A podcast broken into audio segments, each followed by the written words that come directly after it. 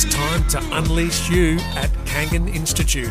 Enrol now. kangan.edu.au. RTO 3077. Dwayne's World with Dwayne Russell.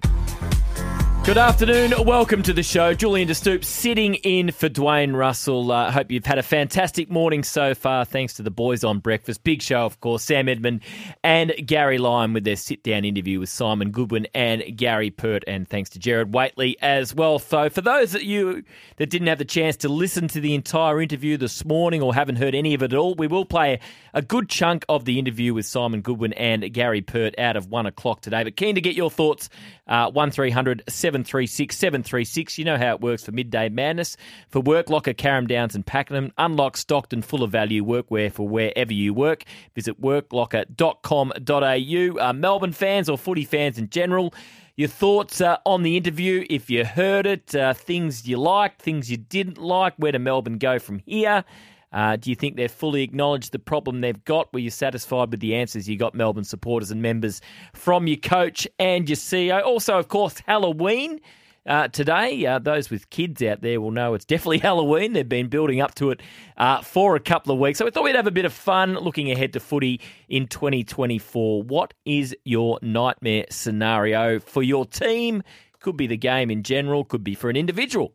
Uh, so, as I said, just uh, with Jared before we came on air, if you're an Essendon supporter, Ben McKay wins the reverse Coleman. That's a disaster. Big money, long contract, high expectations. Expectation is he's going to be a very good key defender for the Bombers. If he isn't, uh, next year and beyond, well, just focusing on next year, uh, that would be a nightmare. So send us through your 40 Winks Tempurs. Plenty coming through already. 0433 98 11 16. The all new Tempur Pro. Tempur's most adaptive mattress ever is here. Tempur, a mattress like no other. We'll hear from the retiring Erin Phillips if you're just catching up on the news the AFLW great champion basketballer as well will play her final game in the AFLW uh, this weekend. Of course, she's now captain of Port Adelaide. She was a two time club champion with Adelaide, three time premiership player, best on ground in two of those grand finals, two time best and fairest, three time All Australian. Two time AFLW Players Association Most Valuable Player, Coaches uh, Champion in 2019, leading goal kicker uh, twice, uh, just award after award after award. And of course, she's a champion basketballer uh, for the Opals as well. So, what do we do now that Daisy Pearce and Erin Phillips have both retired? We we're talking about naming some awards after these two. What should we do? Uh, any suggestions? Uh, happy to take one 736 736. We're going to ch- chat plenty of football too with Simon Hill at a two o'clock. Ballon d'Or decided last night. Uh, Matildas back in action tomorrow night. A League, uh, English Premier League, uh, plenty going on in the world of football. And upside, downside today, we're going to do the Western Bulldogs. So a couple of changes that the Dogs announced this morning. Roarke Smith and Hayden Crozier, uh, two players that played in the grand final a couple of years ago, have been delisted. So what's the upside for the Dogs? What's the downside in 2024? It's a massive year for that footy club. Completely underachieved uh, this year, and uh, it's a big year for their coach and all their players in season 2024. So we'll do that as well after one o'clock. Uh, let's get to Tim in Brighton first of all. We'll play a, a few little grabs from Gary Pert and Simon Goodwin, but uh, Tim wants to kick us off with a nightmare scenario on Halloween. G'day, Tim. G'day, Jules. Thanks for taking my call. Immediately when you talked about a nightmare scenario for Halloween, my heart uh, just skipped a beat because I thought of Max King as a long-suffering St Kilda supporter getting re or getting injured and being out for a year. That would be a nightmare, and you didn't see enough of him this year, uh, did you, Tim? Uh, given the injuries uh, that he had, uh, we haven't done the upside downside of the Saints yet. We will. Uh, I know we're still a while away from season 2024, but uh, what's your? I, I get. The, I can see what's going to happen next year. Everyone's going to do their top eights. And I think very few so called experts will have the Saints in. What's your feeling? I, I feel that they'll be in there. I actually uh, called Dwayne a couple, you know, maybe a couple of weeks ago, and I, I, I said to him, in my opinion, I think the, the, top eight will pretty much remain the same. I'd be surprised if there would be any changes. Uh, but I, I, I, I, still, I think St Kilda will be there. Yep, uh, well, I, I, think there'll be changes. I think history just says there's changes. The average is two. We had four uh, last year, and there are some sides that just missed out this year. You look at the Bulldogs with the talent they've got. Adelaide seems to be on the rise. Uh, Gold Coast under Damien Hardwick. So I think there'll be some changes. Uh, and as I say, I think most will just assume St Kilda will be one of those changes, but there's no reason they can't improve even further next year after another summer under Ross Lyon. Thanks for your call, Tim. Before we get to Jeff in Manor Lakes, let's just play a little bit of audio from the, the interview this morning with Gary Lyon and, and um, Sam Edmund speaking to Simon Goodwin and Gary Pert. We'll replay a fair chunk of it uh, out of the one o'clock news. But let's hear Gary Pert first of all uh, talking about the culture at the Melbourne Footy Club. And I've got to say, I've, I've been in the game now for 40 years. Our, our culture at the club, our men and women's programs, is the best I've seen in 40 years. And that's because of the people, the leadership, um, the, the clarity and strength and resilience of that culture. So these behavioural issues will be held to account by those leaders because everyone's so clear on the standards of disciplines and expectations. Okay, so that was Gary Pert on the culture. Now, obviously, the two individuals that have been spoken about a lot around this is Clayton Oliver, and that's been going on for a while now. And it first came to light early uh, in the trade period when there was, you know, reported by Sammy Edmund and Tom Morris that there was a feeling from other clubs uh, that he was gettable, and then Melbourne, you know, bought him in and they uh, reaffirmed or made it clear that there's some standards that he has to apply to. This was Simon Goodwin talking about Clayton Oliver. But what Clayton needs to be really clear on is that we now have some minimum standards of behaviour that we want him to adhere to. Um, and if he can't come along with our culture, there will be some consequences that come with that. And we need to be in a position where we can drive our high performance culture. And Clayton's a big part of that.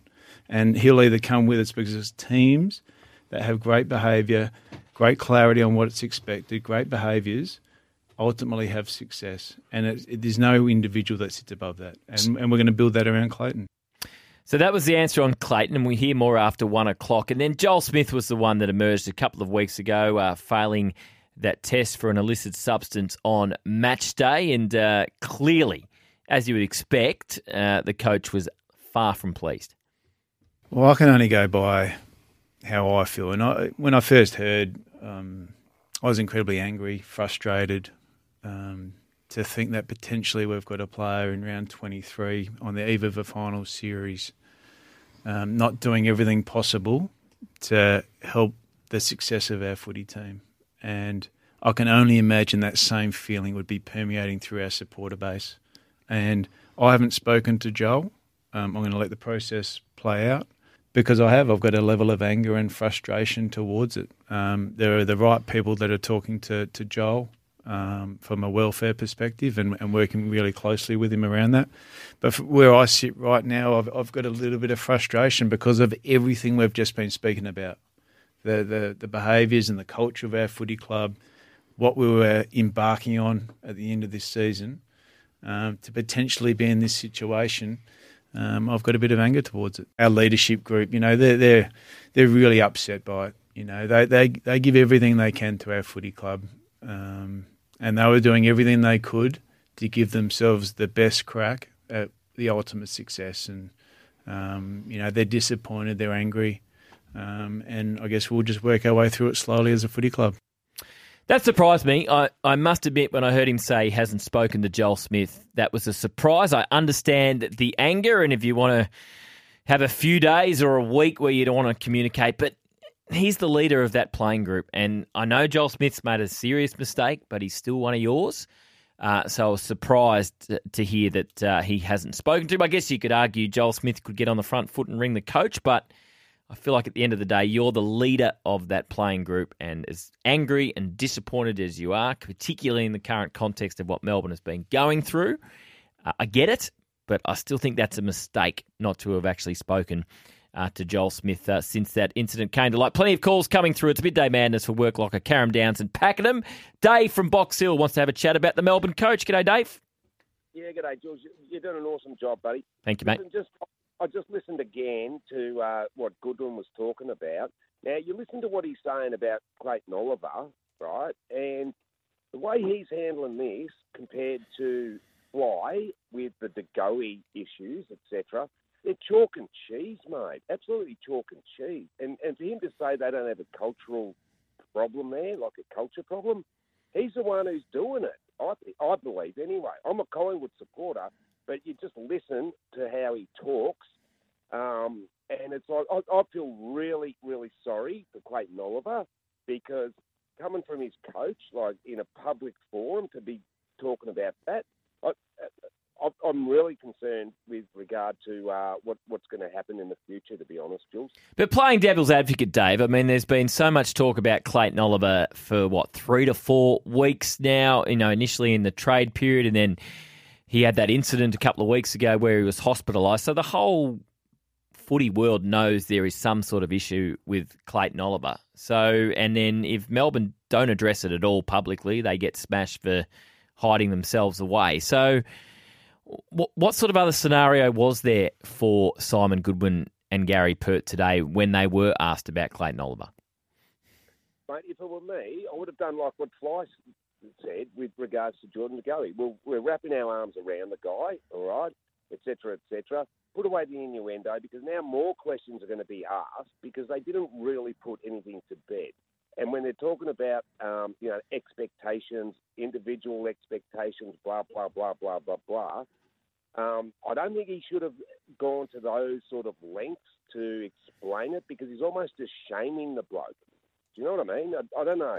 It could just be me, my take on it, but just the, the way he, he talks, um, Goodwin I'm talking about, it, it, it, to me, it's like, yeah, it is very, it, there's a lot going on you guys don't know about, we don't know about, but I think he could have handled it a little bit um, uh, with a bit more aplomb. Appreciate your feedback, uh, Dave. Let's get to Jeff in Manor Lakes. G'day, Jeff. G'day, Jules. Um, I agree with you with your comments around um, Goodwin.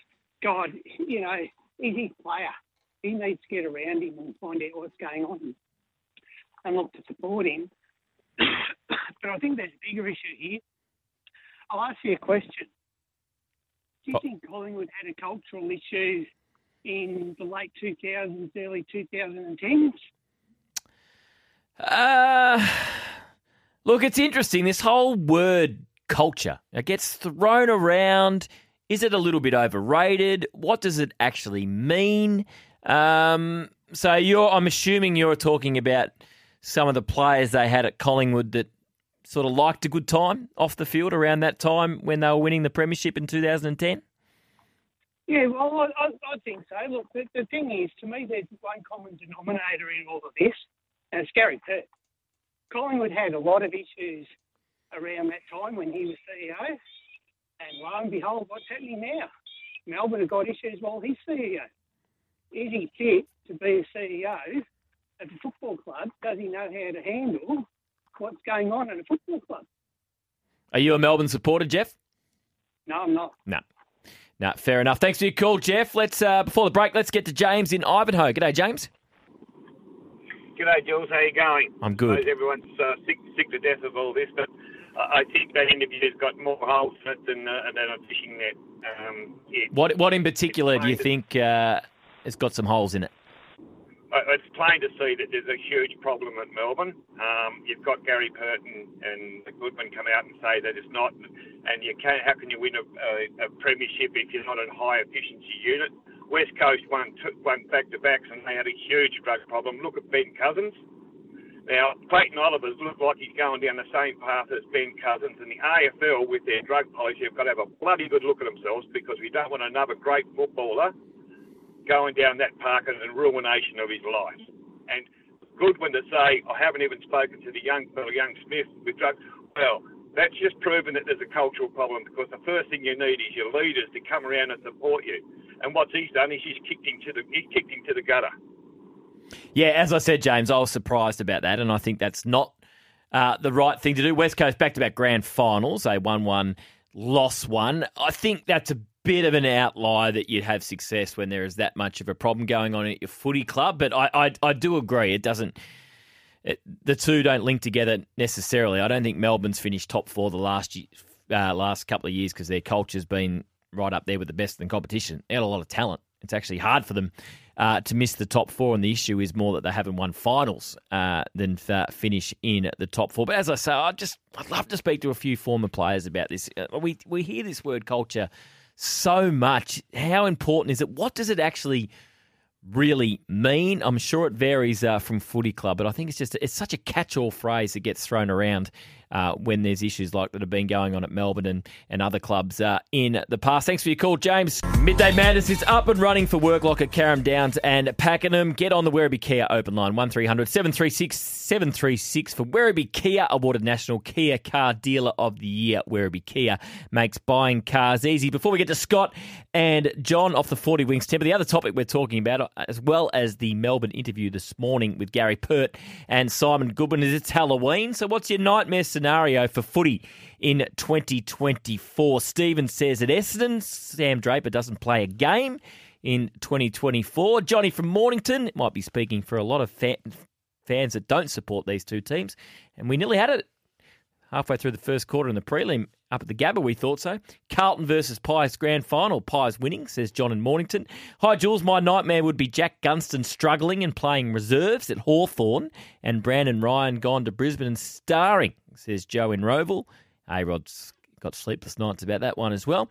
Hi, Julian uh, from Hoppy. Nightmare scenario for West Coast. Harley Reid does his ACL in round one. That's well, let's just hope that doesn't happen wherever he's playing. Uh, young Harley Reid. I'll read some more out about the Melbourne situation shortly. But Scotty from West Meadows has been hanging on. Thanks for your patience, Scott. G'day, Jules. How you going? I'm good, Uh, mate. Yourself? I'm- good, mate. I'm a D supporter. Just want to say, Collingwood supporters, who seem to be the predominant amount of people ringing in, paragons of uh, of the, of the Getting a bit of at the moment. feedback about that on the message Um, machine. um, yeah. Unbelievable. They got short memories. Um, and the thing I want to say about what they said, uh, Purdy and Goody said about Clayton Oliver, the issues that they have are not what people think the issues are. Uh, Um, there's people that know. Gary Lyon knows. I know. It's not the issues that people think they are. That's all I want to say. What did you make of the interview overall, Scotty? Uh, it was a bit. Uh, they chose their words a bit too carefully, if you ask me. But um, it uh, they could have said more, and they just tried to toe the. Um, I think a bit of the, the line to not sound as bad as it is. But anyway, Uh, are you, as a Melbourne supporter, are you concerned at some of the behavioural issues at the club, or do you think they're things that can be turned around? You know, they, maybe they've drawn a line in the sand now, and these things can turn around pretty quickly. the only thing is, like you said about culture, two players does not not define a culture. Mm. They've got things to sort out, but two places, does not define a culture. Yeah, I'd agree with that, Scott. Uh, thanks for your call. Let's get to John in Mill Park. G'day, John. G'day, Jewel. Hello, mate. I'm good, mate. How are you? Yeah, not too bad, mate. I, they didn't sound convincing at all to me. Mm. I mean, and I'm not a Melbourne supporter, but it, it wasn't convincing. And for the, the, the Melbourne supporters, I think this is more a cover up than uh, I think, and also trying to please the Melbourne membership base. Uh, I mean, let's face it. I mean, and Simon Goodwin keeps going on about 10 years.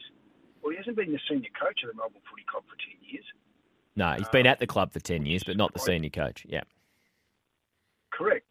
And um, the other thing that I, the, the one thing that I question is Gary Pert's comment about the best culture that he's seen in 40 years, and that, that he mentioned Alan Richardson and Simon Goodwin as the two leaders. Well, I totally agree with your point about Joel Smith. If you've got the leader or the senior coach of a football club that, that has not spoken to a player who has committed an offence mm. whilst playing football, whilst playing football, not outside of football, and I can't wait to, for the AFL's decision on this, whether they also sanction Melbourne, which I think they should. Um, but that that doesn't all go well with me because if I was a player at that club, I'd want to hear from the coach. And you're right, maybe he should have gone to the coach as well. But as a senior coach who, who's, who's saying that the high performance is not just on the football ground, but he's also off the football ground, then he should be speaking to him. Well, uh, when you say Melbourne should be sanctioned, why? Well, okay, let's let's look at this really closely. If this happened in Europe, and I know we're not in Europe, but in European football, and you're playing, whilst you're playing, you are committed with an offence of taking an illicit drug that, by the way, is a performance enhancing drug. and I'm not saying until it's all clear, then at the end of the day, the club is also sanctioned. They should be sanctioned, whether it's premiership points or whether it's draft uh, uh, penalisation. Absolutely, because it's happened whilst he was playing at the club. But going back, but going back a long way, John, and I'm not sure of the rules in European football have changed. Uh, Rio Ferdinand skipped the drugs test and he was banned, but the club, Manchester United wasn't penalised. You don't know what they were penalised, though, Jules. It didn't come out. Well, were they penalised? Now that there's been other cases, absolutely they were. They were penalised financially. So you, you've got to look at this as a whole. I mean, you can't have a club, and even though that gentleman that was on price said it's only two players, whether it's two players, whether it's one player, effectively, and, and let's face it, I mean, the best way to handle this is to help Joel and not to throw him out um, in the street and let him hang, hang dry. The best thing to do here is to help the guy if he has an issue with illicit drugs. That's my belief anyway. Mm. But to have a senior coach say, or to basically inference that he hasn't spoken to him, that is a very, very weak way of managing, managing um, people, whether it's in a football world or whether it's in a corporate world or whether it's in business. As a leader, you should be talking to your people. Yeah, I totally agree with that, John. And I must admit, looking at the feedback, either via the phones or via the 40 Winks Tempur today on this show so far, and listening to some of the messages that Jared read out, um, I think that most people would agree with you on that one. Thanks for your call, John. Now, I got one here off the 40 Winks Tempur from Jim. Plenty of positives to come from the Melbourne interview. But yet again, all you do is talk about the negatives. Give us a call, Jim. What were the positives, or Melbourne fans? Tell us about the positives. Those of you that walked away comfortably from the interview and feel that everything's under control and things are going to turn around or things aren't that bad, uh, give us a call 1300 736 736. It's midday madness for the Work Locker Carrum Downs and Pakenham. Unlocked, stocked, and full of value workwear for wherever you work. Visit worklocker.com.au. Just a reminder, we'll play a fair bit of the interview out of one o'clock. Simon Hill is also coming up uh, on the program. We want your nominations for your. No- it's Halloween, of course, today, October 31.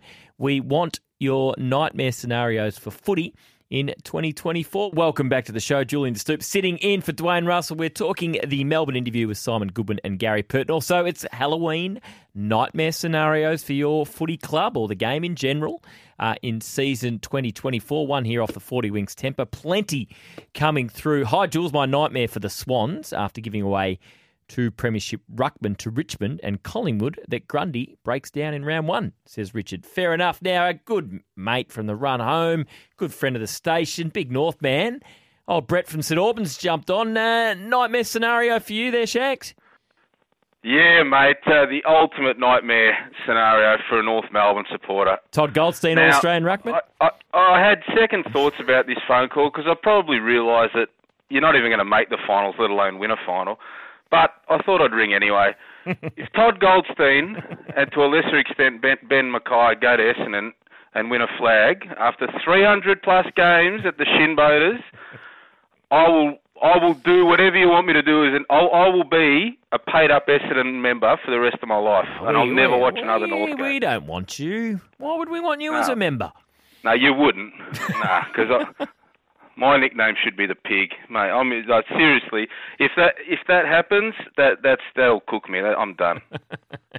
well, they're going to have to win it next year or the year after. You'd think uh, if Todd's to get his premiership. Uh, Benny McKay's got a little bit more time uh, up his sleeve. Uh, thank you for your call as always, Brett. Uh, let's get to Roger in Narre Warren. G'day, Rog.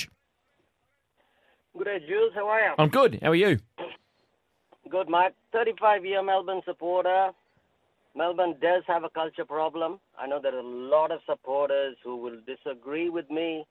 I mean, you don't get Alex Ferguson sitting and having beers with with his players that that I, that he's coaching. You always keep that distance. I think I think Simon Goodwin's just gone too close with them. That's the reason why he can't drop players who are not fit. He can't drop players who are not performing well, like Tom McDonald, just as an example. You know, so this is the biggest problem that Melbourne has, and fitness is another reason why Melbourne had a poor year this year absolutely unfit, can't run out four quarters. Maximum two quarters Melbourne players were able to play. That's about all that they could do. Mm. Oh, Roger, I'll, I'll pick you up on your point there. I think you can still have your coach from time to time have a beer or two with his players. Surely that's okay. Occasionally is okay, with Jules. Don't get me wrong. There's nothing wrong in having a beer.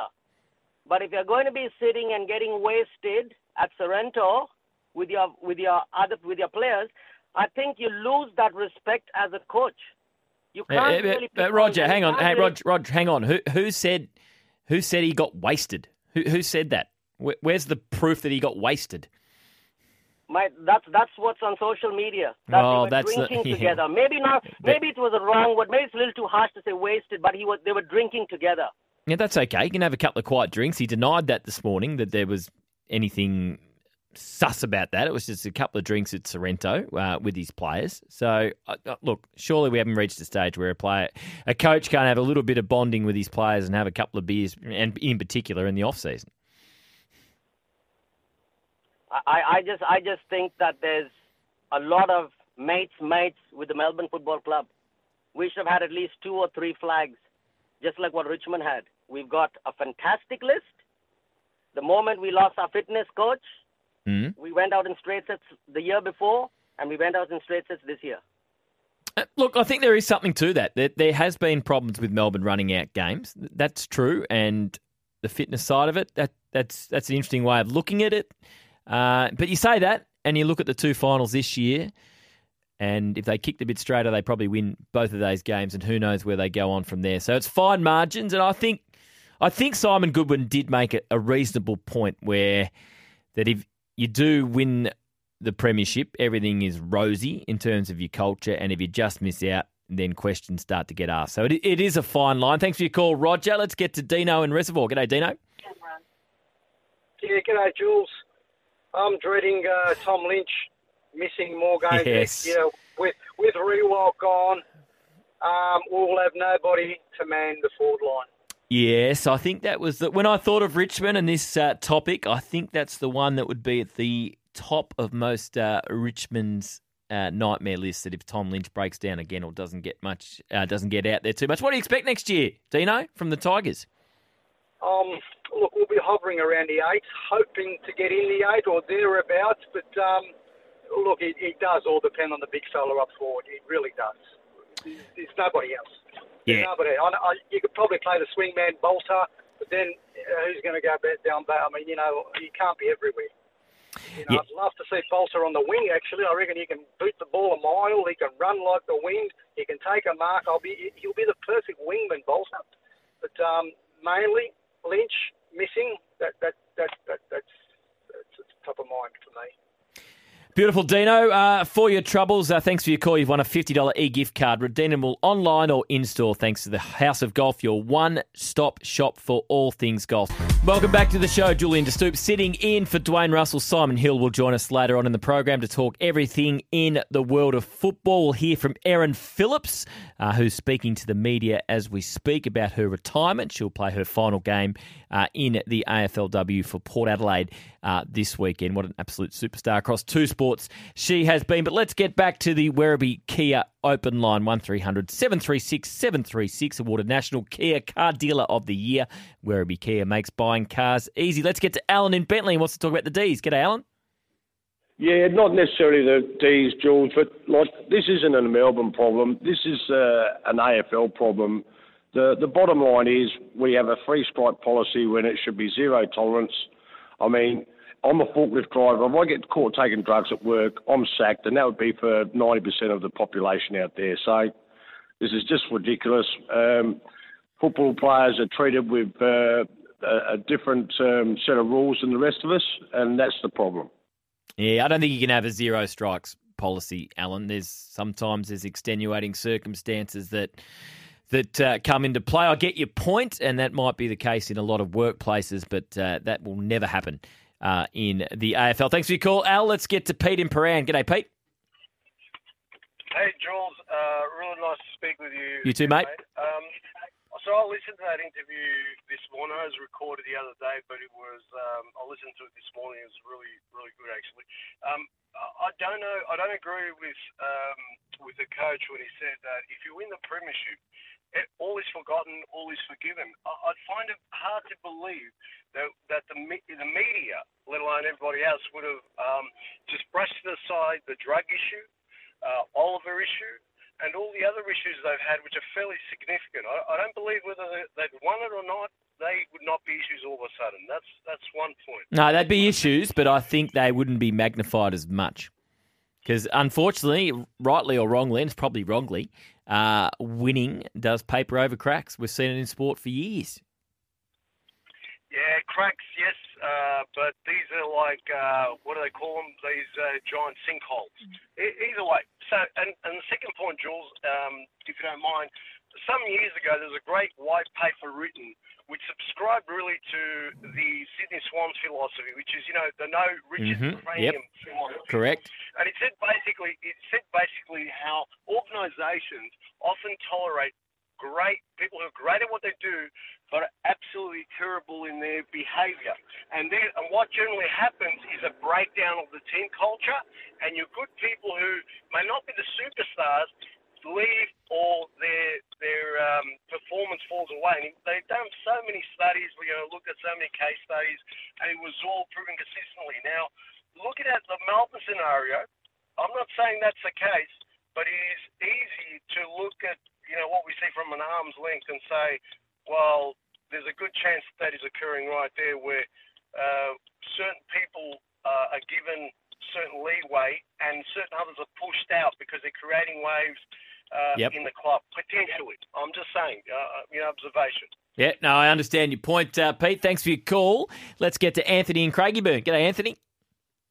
Jules, good afternoon. Um, two parts of the story. I like your answers. If you're a player, if you're a player on 400k a year, would you feel okay your club testing you two, three, four times a year? I would. Yeah, I would. I was hoping that would be your answer. Mhm. A. Not B, everyone would, though, but I would. I mean, if you're clean and you've got no concerns, why don't you? No, it- Um, I- I and agree with will point. Out a lot of these. This will take out a lot of these grey problems. And B, if you're Gary Pert, wouldn't you like more ability to be able to test the players? So you could perhaps, just perhaps, save one person's career. You may save one person's life. You may save sponsors that are throwing in millions and millions of dollars that don't like your club's culture decide to go elsewhere. We are finding hard to keep these guys. Wouldn't you like to give the clubs a bit more power and authority so they can do this in-house testing? Uh, no, I take your point. Uh, I'm not sure how the AFL Players Association would feel about that. I mean, they signed up to an illicit drugs policy, which a lot of other sports have not done. Um, so I'm not sure they would be a big fan of extra testing. Would be my initial reaction. Can you see that's the public's deception? Why don't they want to test? Is there something to hide? That's our belief. If you if you're a clean skin and you've got no problem, you put your hand up every day of the week. It's that deception. Why aren't they doing it? Is there something to hide? And it is a problem everywhere. It's not just footy. No, it is everywhere. Absolutely, it is. Thanks for your call, Anthony. Got plenty more to smash through. Let's get to John in Parkville. G'day, John. Yeah, hey guys, how are you? Sorry Um, about that. That's all right. Hey, hey, yeah, sorry. Fire away. Yeah, sorry. Yeah, I um, so so, so one, once again, sorry about that. Um, I was just wondering if player X has taken drugs, therefore the team should be uh, somewhat um uh, under the uh, under the thumb because of the fact that player X has taken this drug. Therefore, player X should be on the ground in in paperwork, but not allowed to take his spot on the ground because of player X has taken the drugs or has seemed to have taken the drugs. So therefore, the the team gets penalised by player X. Huh. Are you referring to Joel Smith there, John? Um, no, no, no, no. Player X. Um, it doesn't matter who, who, who, or or what game they're playing. Um, just as long as um, the the team feels that like, they should have worked ev- everybody through the uh, game rather than saying, look, player X is, is has taken drugs, rah, rah, rah.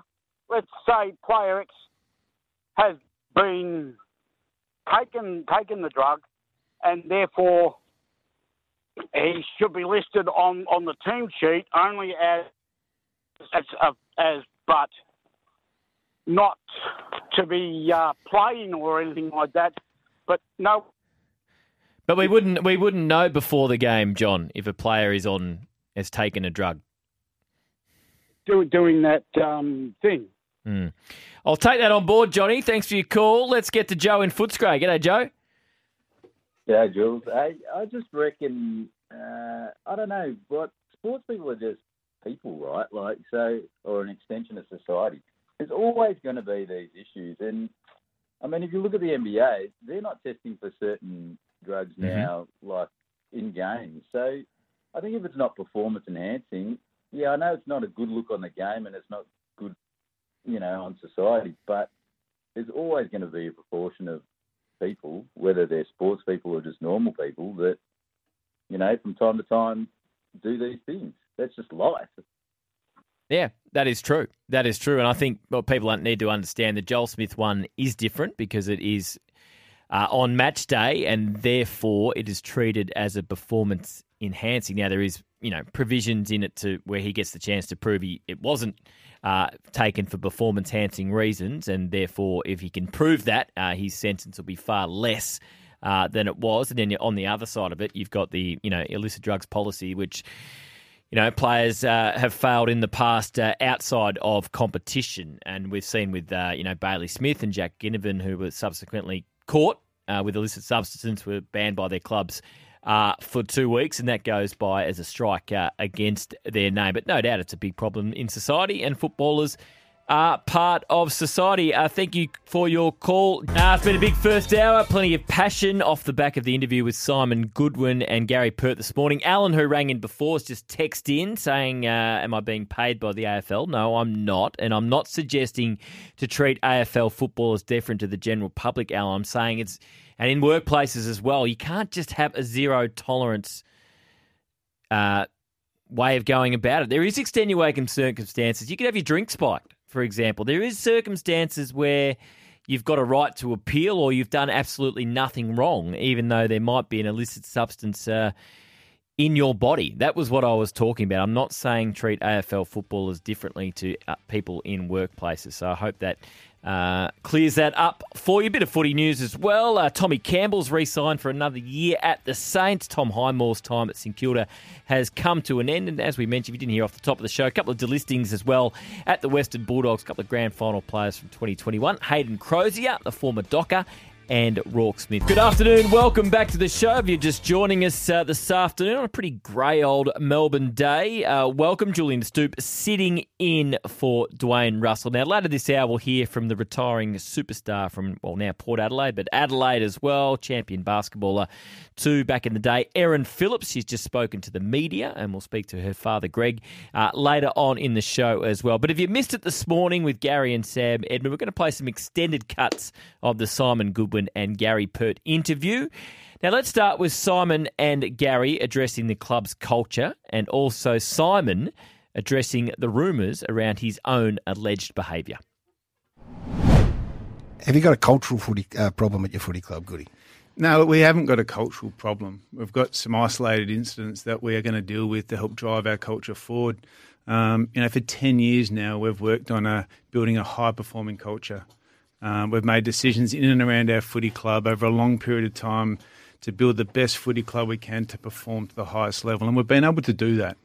Um, right to the extent where we won a premiership in 21, we've been able to continue to do that and finish in the top four the last couple of years. Um, currently, right now, we've got some isolated incidents. And when I present culture to our footy team, it sits above everything we do in our footy club, ahead of X's and O's, ahead of the strategy of what we do. Without a good, strong culture, a high performing culture, you can't have success.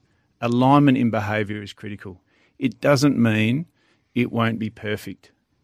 It's never going to be perfect. It's always ongoing. And currently, we sit here, we've got some isolated incidents that on the back of each other would look like we've got some trouble at our footy club. But we haven't got the trouble that people think we've got. We've got an amazing high performing culture in terms of the people and the leadership that have driven this footy club for 10 years now.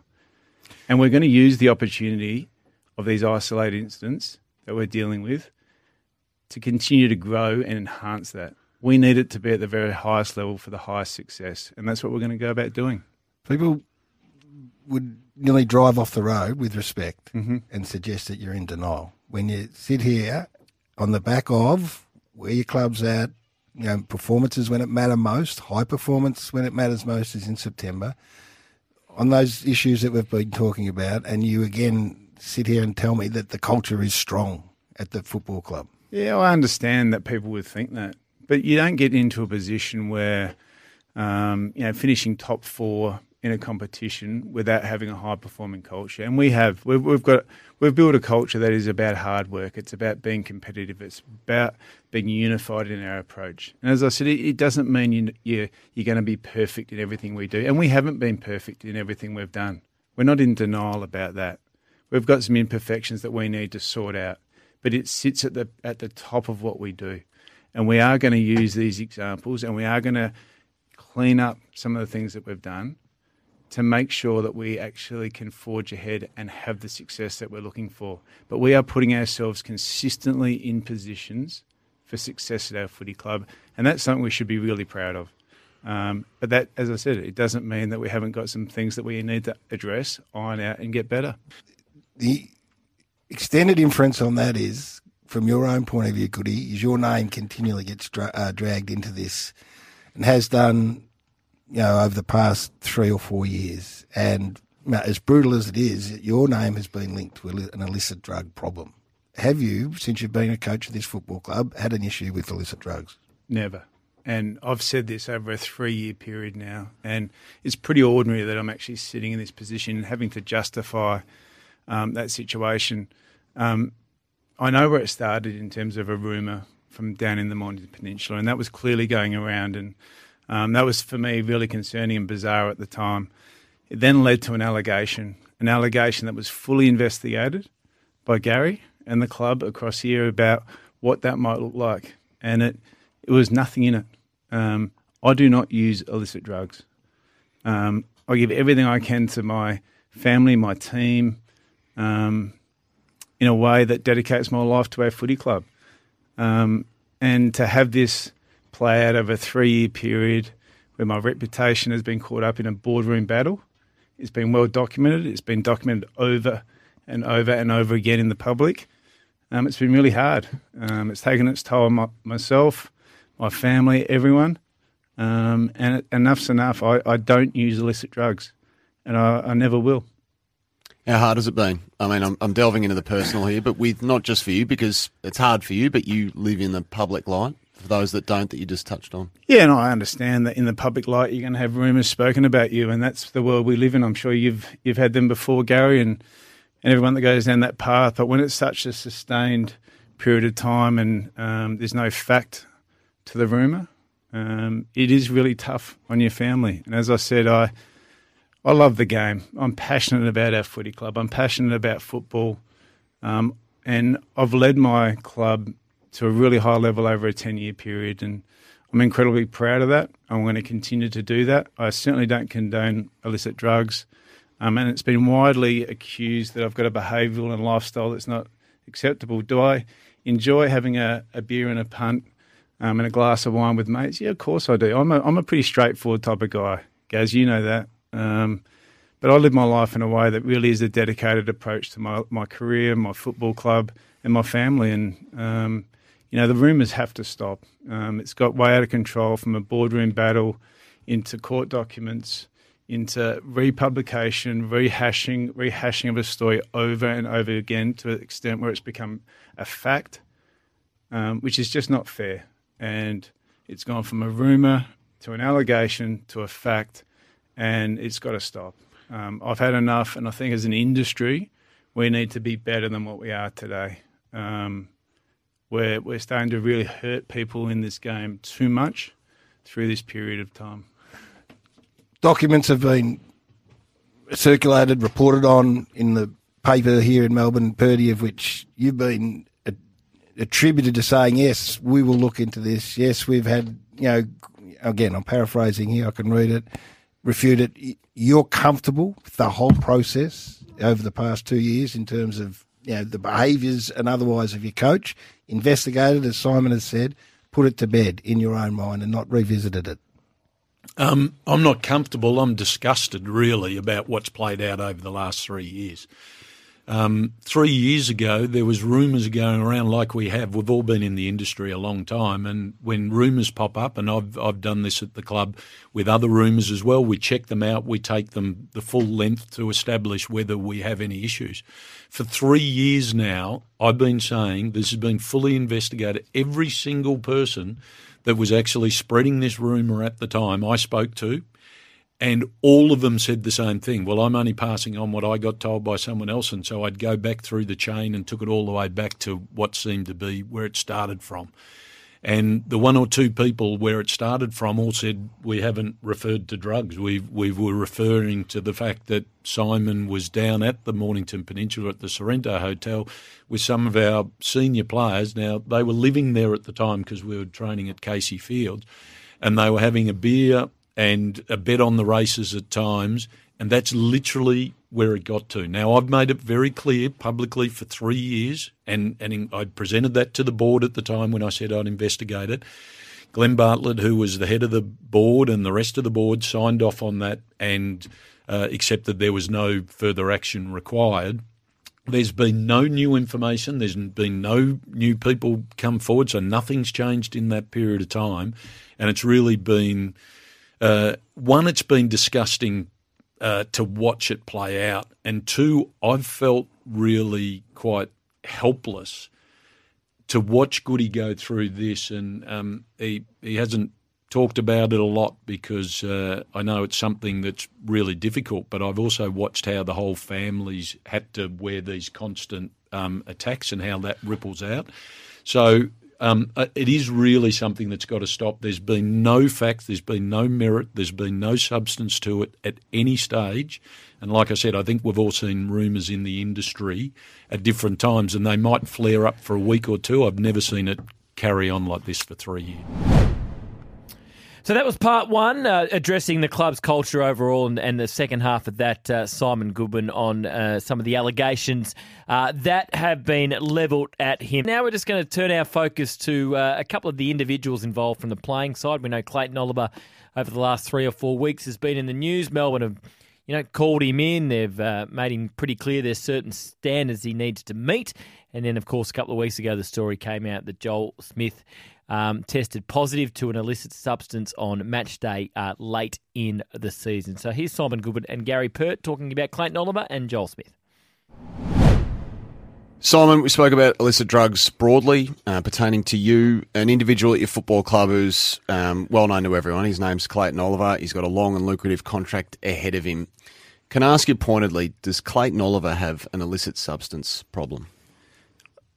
Clayton Oliver's got some personal challenges, and that's the best way we can describe it. It's a very complex situation that we've got going on with Clayton, and clearly those challenges have been going ongoing for multiple years. Um, this is something that hasn't just reared its head in recent times. This is something that's been ongoing for our footy club and ongoing for our our team um, for a number of years, and um, we're working incredibly closely with Clayton right now um, and building the best people around him and care around him to deal with his complex personal issues.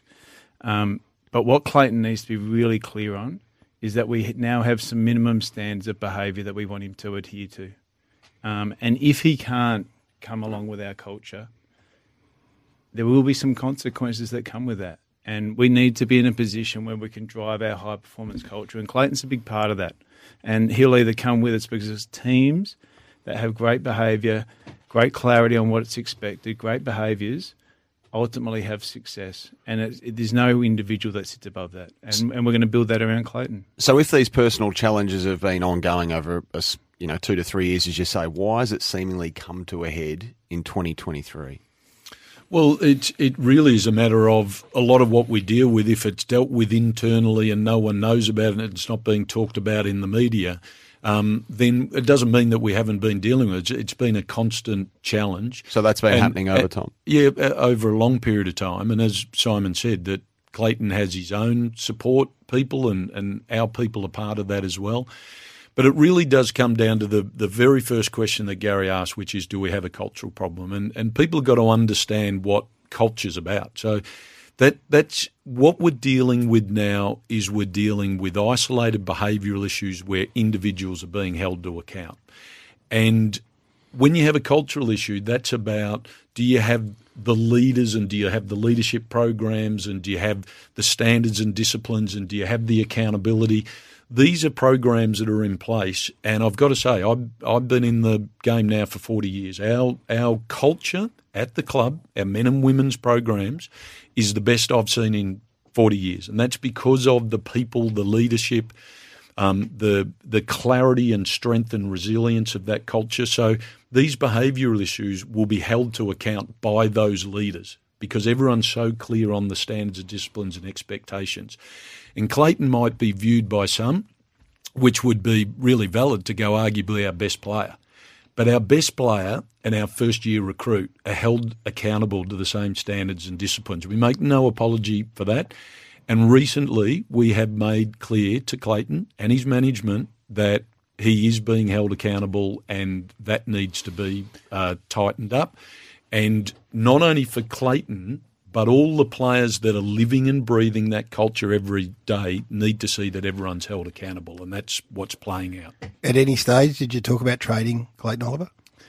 No, we didn't consider trading Clayton Oliver. It came up as a period of time where we were working with Clayton um, to really buy into the, the, the behaviours that we're looking for from him. Um, and it all culminated at once.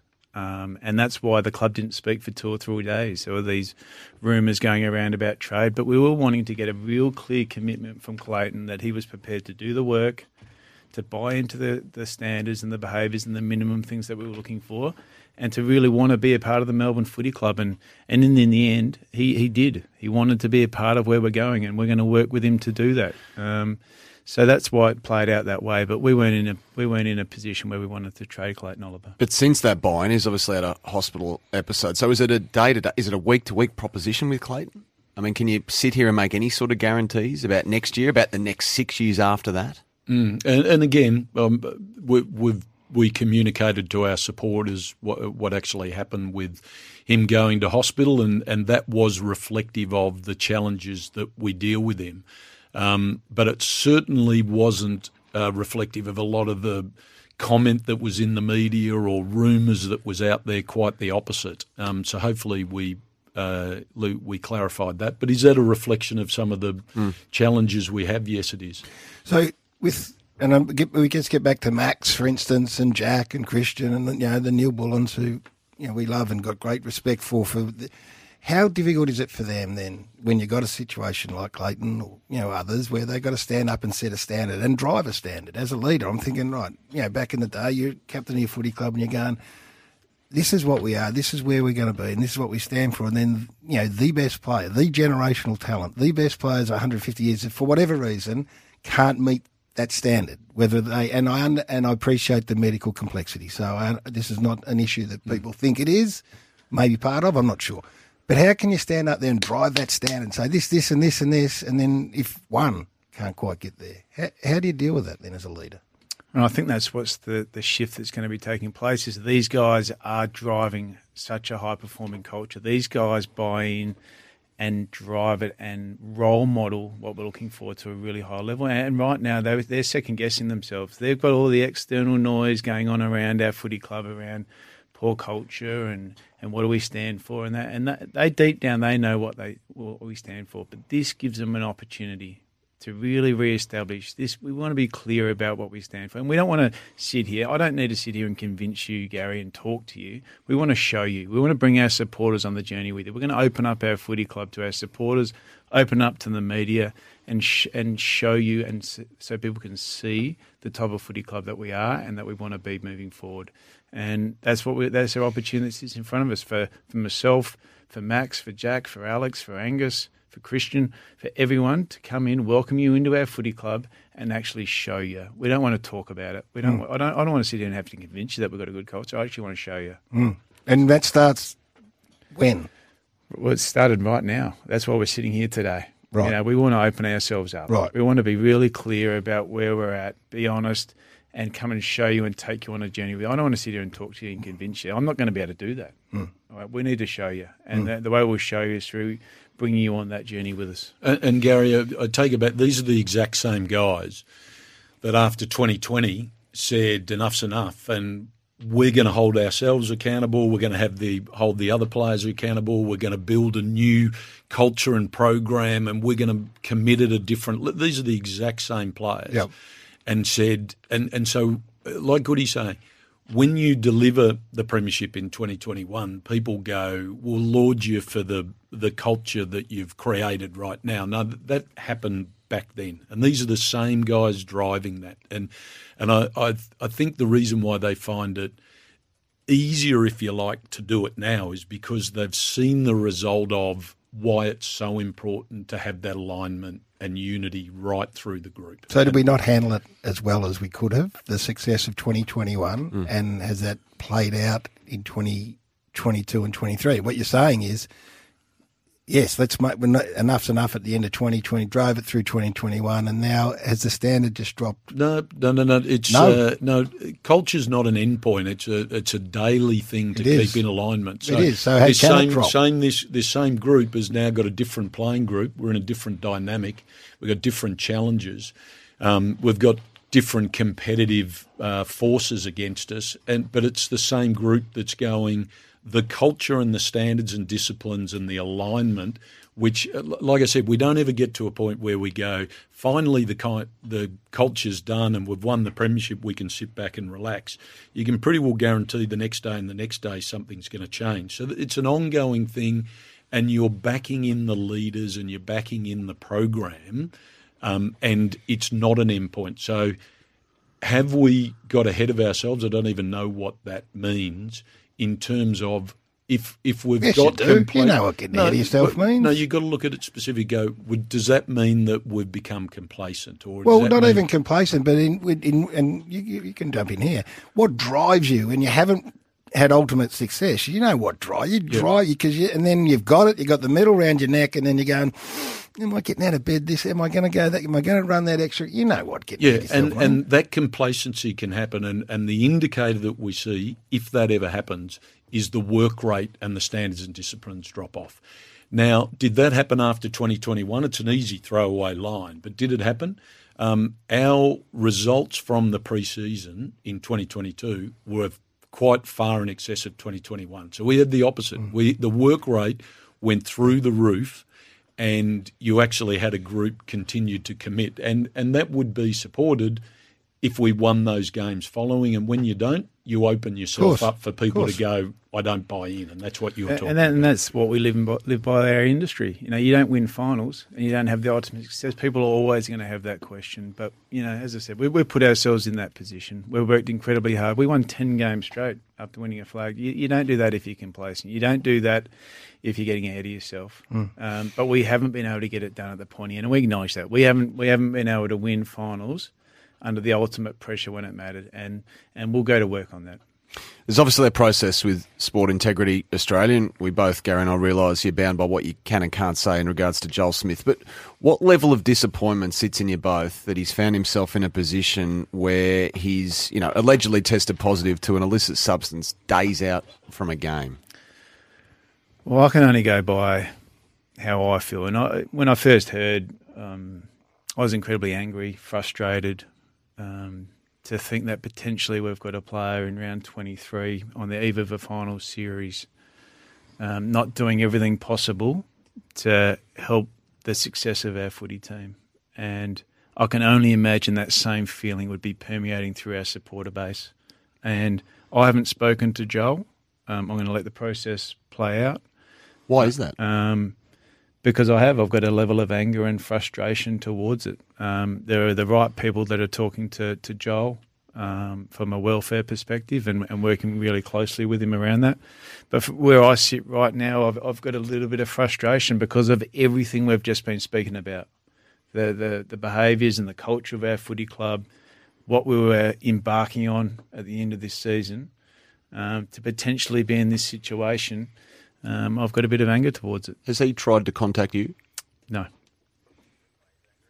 What are the players how do they feel about it? And how I, mean, I can imagine exactly the same as yeah. myself. You know, our leadership group. You know, they're they're they're really upset by it. You know, they they they give everything they can to our footy club, um, and they were doing everything they could to give themselves the best crack at the ultimate success. And um, you know, they're disappointed, they're angry, um, and I guess we'll just work our way through it slowly as a footy club. Last message for the uh, Melbourne supporters, I think, are you talking to mostly this morning. But for the broader footy community, have you got a, a message to leave you with? Oh, look, I think as we said right at the start of this, we we want to be as transparent as we can with all these issues. Uh, we ask the supporters to sort of listen to the communication from the club, not necessarily that's uh, uh, uh being uh, spilling around there, if you like. Um, and there's so many good things happening at the club, and I think we've just got to stay focused on that. It's it's easy to be distracted, but as leaders, we look at each one of those um, scenarios and go, do we have broader issues, or are we dealing with player behaviour issues, and they need to be dealt as that, and that's how we're um, moving forward.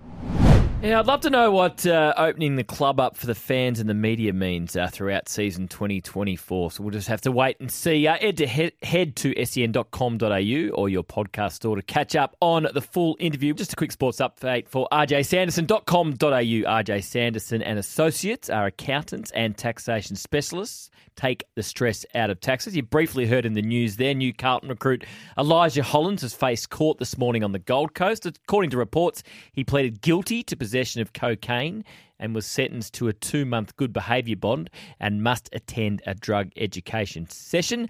No conviction was recorded. Uh, Holland spoke briefly to the media after the hearing. Uh, I'd like to thank the magistrate for their time this morning. Uh, I made a mistake but I'm extremely remorseful for. It. It's not only impacted me, but uh, my family as well. Uh, and I'd like to thank both the Carlton Footy Club and the Gold Coast Suns for their continued support over the last few weeks. Thank you. So that was Elijah Hollands. A disappointing story too out of the AFLW on the weekend. A statement from the Essendon Footy Club. Uh, Essendon Football Club has been made aware of an incident involving a supporter who racially vilified Carlton AFLW player Vaomua Laloifi during Saturday's game at Windy Hill. The club strongly contemns this behaviour. The matter has been referred to the AFL's integrity unit. The club will now work to identify the individual with the view to educate and, where possible, apply the appropriate punishments. Essendon Football Club sincerely apologises to Laloifi and the Carlton Footy Club for this abhorrent behaviour. So it's a sports update for rjsanderson.com.au. Take the stress out of tax. Got a heap of messages that have come through on the 40 Winks Tempur 0433 98 11 16. Just a couple off the back of all the discussion we've had about Melbourne. And of course, we just replayed uh, some of the interview with Gary Pert and Simon Goodwin. Hi, Jules. Culture, culture, culture. If I hear this complex, multifaceted concept again as a throwaway line from a broadcaster, journo, coach, player, or caller, I will quote Terry Wallace Spew up. Cheers, Johnny Mack. Meet you back at the social club, Johnny. Um, a few others here. A good example of what culture is is the Carlton Footy Club. Prior to Cook and Voss and others, Carlton's no, no longer looks for someone to blame for its poor performances, i.e., the coach. Instead, Carlton as a club now take responsibility for the failures at a club. Uh, Brett from Bacchus Marsh says you have to carry on about your culture, then it's stuffed. Melbourne need to shut up, win games, and stay out of the spotlight. Um, Melbourne has just come across as an unprofessional club. The coach speaks in awkward, stilted manner that sounds scripted. They need to close ranks and support Oliver, not lay down the law publicly. Other clubs do this a lot better. And we've been asking for your, uh, given it's Halloween, your nightmare scenario for footy in 2024. Phil says Pies going to back to back, everyone's worst nightmare. Uh, another one, ultimate nightmare, Carlton win the flag. G'day, Jules. My nightmare scenario for my Cats would be Mark Blicavs doing his hammy again early in the season. Uh, a more on field football related nightmare for Melbourne would be if Max Gawn goes down with an injury again and they are without a proper ruckman because Grundy is playing in Sydney and playing good footy. Keep them coming through. Welcome back to the show. Well, in the early days of AFLW, uh, the, probably the two names that first come to mind are Daisy Pearce, who went out on top with the premiership with the Demons. Uh, last season, and the other one is Erin Phillips. And uh, Erin will hang up the boots after Port Adelaide's final game this weekend. Uh, so she's going to be on the run home this afternoon, just out of five o'clock, with Andy Gaze. Andy Gaze, he's not here today. Andrew Maher and Josh Jenkins. We'll hear from Erin's father, Greg, a champion footballer in his own right with Port Adelaide uh, later on in the show. But uh, she did a press conference a short time ago in Adelaide, and uh, here's just a portion of what Erin had to say. All right, thank you so much for coming. Um, bear with me, this is a very emotional day, um, but I did get the memo um, from the Port Adelaide Football Club that all the number ones are meant to retire this year. So Satsi, Jonas, now me. So it's the year of the number ones. So um, it was time for a change, I think. Um, yeah, so this Saturday uh, at Alberton will be my last football game. And it has been an incredible eight seasons playing this game that I've absolutely loved my whole life. But now it's absolutely the right decision to call time. I wish I could physically keep going and give this club more, but I can honestly say that I've given every single thing that I have left. There are so many people I need to thank, and I'll reach out to those people uh, throughout the next few weeks. But today, I want to start off by thanking the AFL, Nicole Livingstone, Andrew Dillon, in particular Gil McLachlan for moving this competition up. I may have missed the boat if he didn't do it. I'm not sure where I'd be without the AFLW. I'd like to thank my management team, TLA, Tom Petroro, Cam Roughhead, Adrian Davies. I can't thank you enough for everything that you've you've done for me and my family. We couldn't be in better hands. To my personal sponsors, Metro Homes, Puma Chemist Warehouse, INC, I'm proud to represent great brands and I look forward to working with you in the future with wonderful people.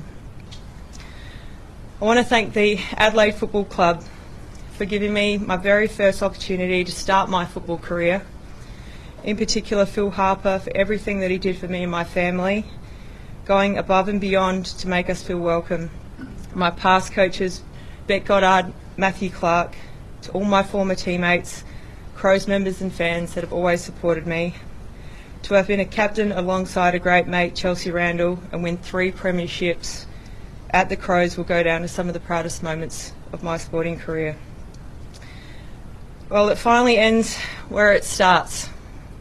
I want to thank the Port Adelaide Football Club for bringing me back to Alberton. Chris Davies, Matthew Richardson, Juliet Haslam, Rachel Spawn for all your support. My coach Lauren Arnell for your friendship and guidance. Our coaching staff, support staff, medical and S&C for the enormous amount of work that you put into this team. Uh, to our incredible members and fans who support us each week, to experience Never Tear Us Apart on the field is truly one of the most amazing moments uh, you can have being a player at this club. To my teammates who are here today in this room, I've loved being a part of your journey and I'm honoured to have been your captain for the past two seasons. I'm going to miss having a laugh and a kick with you, bantering about Gemma Houghton most of the time. See, they get what I'm saying. I have so much belief uh, in this group and I cannot wait to see the, the day that you guys are at the top of the mountain, I'll be one of the proudest people in the world. Uh, to two of my teammates in particular who has followed me for my whole journey, uh, Angela and Justine, I know you'll continue to help lead this team and even though I won't be out there, uh, you'll be a part of me and my family's lives forever. to my sisters Rachel and Amy and their families for all your support here today. Travelling interstate or flying overseas to watch me play. I actually don't think there are any more supportive siblings, and I know how much you all love coming to support me and this team. But I can honestly say, I'll be glad I won't have to sort out 18 tickets every week. uh, mum and dad, who gave me every opportunity to be whatever and whoever I wanted to be. I love you both so much, and being a parent myself now, I realise even more the sacrifices that you both have made to help me follow my dreams. My mum, who has spent countless hours taking me to all my trainings and games over the years, you are my biggest fan, and, I, and I've never in your eyes have ever played a bad game. I can always count on you to make me feel better, even when I had an absolute shocker. To my dad, thank you for teaching me this game, for spending time when I'm sure you were tired and sore from your own trainings to teach me this game as a young girl. And even when you knew there was no future in it, you taught me anyway. You are the reason why I love this game. And I'm proud, so proud, that I got to play here. Even more proud that I got to wear the same number as you. To my wife Tracy, who has taken this retirement harder than anybody. um, she actually did want me to play another 10 years, and I did have to tell her that in another 10 years, well, I'll be close to 50. Um, I still can't believe that in 2017 you actually agreed to pack up our eight week old twins, move back to Adelaide away from your family in the USA. You did this because you knew how much I would regret it. You knew how much my passion and always was football. I couldn't get through this life without you. You ride the emotional wave that sport brings, often lying awake with me at night dissecting the games. I love you so much, and I'm excited to finally get the opportunity to support your career. Blake, Brooklyn, Drew, and London. So many of you, I have to write your names down. um, I love you guys more than anything. I'm so happy that I've been able to raise you around strong, confident female athletes. On reflection of my career and my life this far, you four and are and always will be my greatest achievement. Today I sit here feeling an overwhelming amount of gratitude. I got the opportunity to play for two clubs that mean so much to me and my family. I got to witness firsthand the impact that AFLW has had, and not just female football, but female sport in this country. It has been incredibly rewarding and something that I'm extremely proud of, to be a part of, and I'm sure Loz is too. So here we are, one more game to go, and I cannot wait to run out there with my teammates in front of our great fans at Alberton Oval one last time. Thank you so much.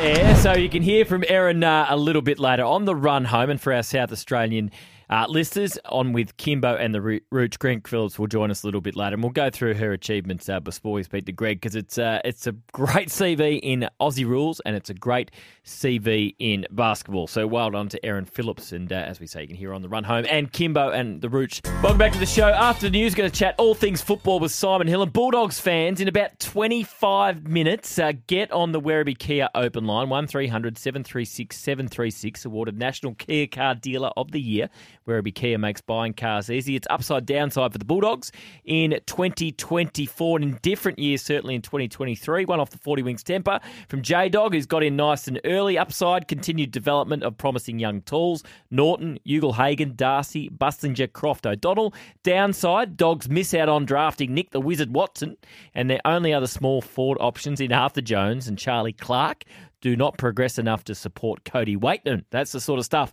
we're looking for in about 20 minutes' time. Uh, upside, downside for the Western Bulldogs, who finished ninth in 2023 as we look ahead to 2024. Okay. Time to celebrate some lives thanks to Tobin Brothers Funerals, a family owned business since 1934. Tobin Brothers Funerals celebrating lives.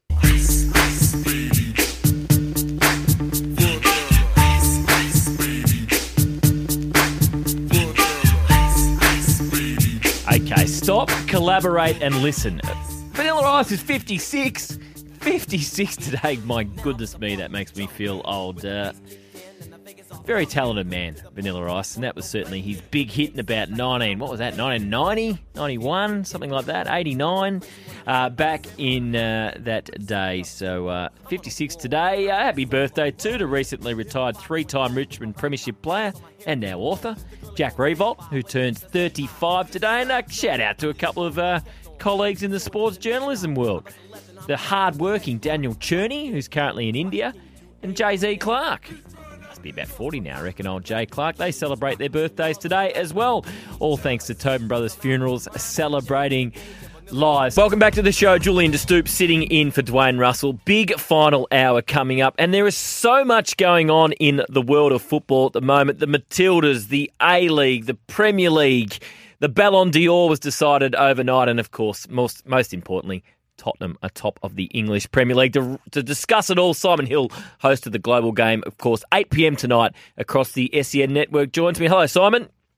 Hello, Jules. How are you, mate? I'm very well. Let's start with the Matildas. Uh, you know, not not unexpected, the, the dominant performance the other day, but uh, just in the last 24 hours, I guess they're going to have this Olympic qualifier uh, early next year. We'd love to see it at one of the huge venues around Australia, whether it's the MCG or Accor or or Suncorp Stadium. But unfortunately, it looks like a couple of world superstars that are singing around the same time might deny us that. well, there you go. That's why we need football stadiums, huh? um, but uh, yeah, look, you know they're they're the biggest ticket in town at the moment. It's understandable that. Uh, you know, they want to make hay while the sun shines and make a bit of money as well uh, and get as many people in the stadiums as is possible. Uh, personally, and you know my preferences on this, I don't like us playing at oval stadiums. Yep. Uh, the sight lines aren't great. The pitches aren't always great, uh, particularly if you've got, uh, you know, world singing stars that are uh, on that Mm. surface, you know, some hours beforehand. Um, and you know, it's it's my opinion that we should be using this as a sport to say, you know, what about some of our own facilities, um, which we have precious little of. But you know, that that's that's a, a longer, bigger picture term argument. Uh, in terms of how the team's going, both on and off the field, uh, it's terrific. And um, you're right that the Philippines uh, and Iran and Chinese Taipei tomorrow not not you know the highest quality opposition, but you can only beat what's in front of you, and they've they've done that quite comfortably so far over there in WA. Should we not underestimate that crowd in WA, though? I mean, nearly 60,000. You know, it's not the most high profile opposition that the Matildas are playing now. I don't know about you, but I couldn't see the Socceroos getting 60,000 for an Olympic qualifier against that sort of opposition. So should we not undersell what sort of an amazing turnout that is? Oh, nobody's underselling it. Um, but let me remind you, in 2006, uh, when Australia were about to go to the World Hmm. Cup in Germany for the first time in 32 years, and the Socceroos were the nation's darlings, 96,000 turned up to watch a friendly against Greece at the MCG. Yep. So you know th- th- this, and this is what I, I talk about when I, I talk about the bigger picture. Um, you know that that was a long time ago now, but the game didn't capitalize upon that, and they, they are fleeting moments in time. Now, at the moment, we're living in that. So everybody's saying, "Oh, ju- just play it at the biggest stadiums possible." Well, what about the longer term mm. effects for the game? And this is where we have to capitalize as a sport. Now, I want to I want to draw people's attention. We're going to talk about this on the global game tonight. Hundred thousand people in total this week will watch three Matildas games in WA, which is absolutely brilliant. Three sellout stadiums. Now, last week, Perth Glory played an A League women's game in the same city, and 1,450 people mm. turned up. There's the disconnect. Yep. So, you know, we have to find solutions to that as a sport. And uh, part of that is building identity for our clubs. And building identity means building homes, building permanence as much as anything else, building that place of worship like Anfield, like Old Trafford, like White Hart Lane, like the Emirates, like the Bernabeu, uh, you know, like the Allianz Arena in Munich, where people go, that's the home of that club, and I want to go there because that's my sporting cathedral every couple of weeks. We don't have that in this country for our code of football. And when we get big moments like the game against the Philippines or that friendly for the Socceroos against Greece 20 odd years ago, we uh, go and play at an AFL stadium or a cricket venue, and then everybody goes, "Oh, isn't that brilliant?" And then five years later, it's all forgotten. So th- this is what I'm talking about in terms of the long term uh, impact for the game. And Ange Postecoglou said this only last week. Uh, you know, they'll build. He said, "I'll guarantee now all this hype, and football will be left with nothing at the end of it." And that's my fear. Mm, yeah, that completely understandable. I mean, the, the, Matildas have got so many star names now, and you know, you can see them playing around, uh, you know, in the best clubs around the world. Our men don't have that at the moment, but just watching the A League in the first couple of weeks, I mean, three teenagers scored for Adelaide the other day. There was a lot of players under 21 getting on the score sheet and having really good performances on the weekend. How excited are you about this next generation of future Socceroos that might be coming through the A League at the moment? Well, again, Jules, I've been excited for the last two mm. years. You know, over the last two off seasons, we have sold as a league 32 players to clubs in Europe. Um, and a lot of them are playing, okay, not necessarily in the Premier League, which everybody seems to judge uh, football here against, which is completely unfair. Mm. But they are playing in some of the top leagues of Europe. So we have been producing good talent now for quite some time.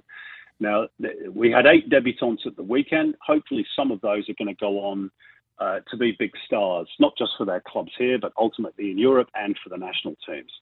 But we've got a good league here the perception is is that it's rubbish, and that's the problem. Um, because we don't have enough people going to watch it on a day to day, on a week to week basis, or watching on TV.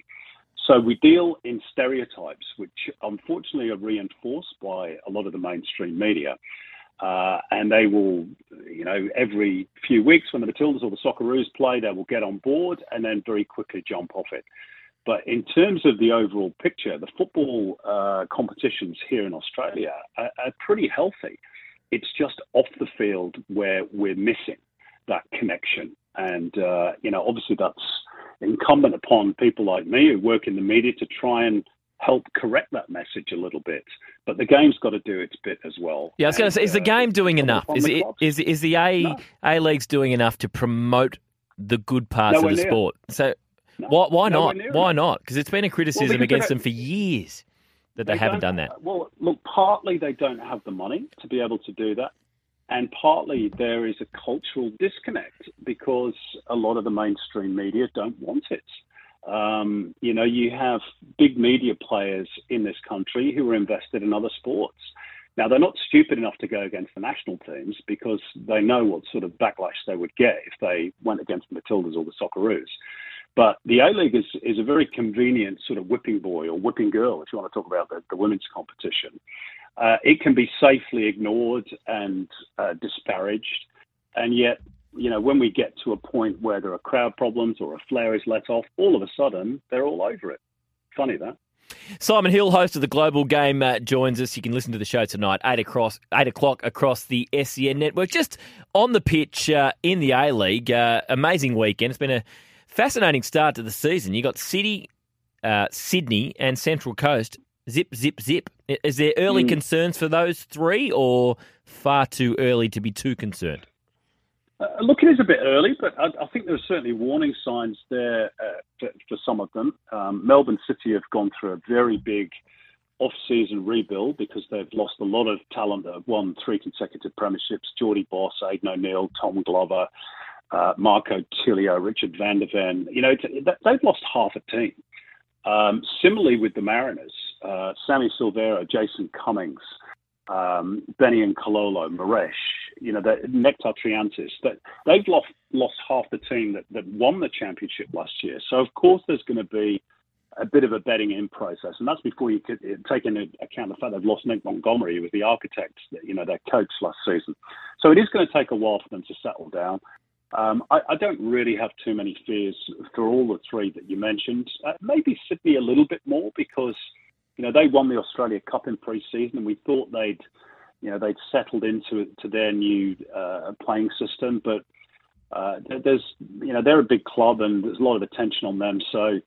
Uh, but but generally, this happens a lot in the A League. Uh, successful teams tend to lose a lot of players, and they have to rebuild, and uh, you know all that takes time, unfortunately. Ballon d'Or decided uh, overnight. Another fantastic performance from Sam Kerr, second after being third and 3rd mm-hmm. the last couple of years. Lionel Messi winning for, well, extending his record. He's won it eight times now. right result, or is the big Norwegian from Manchester City who just banged in 52 and 53 games a little bit stiff?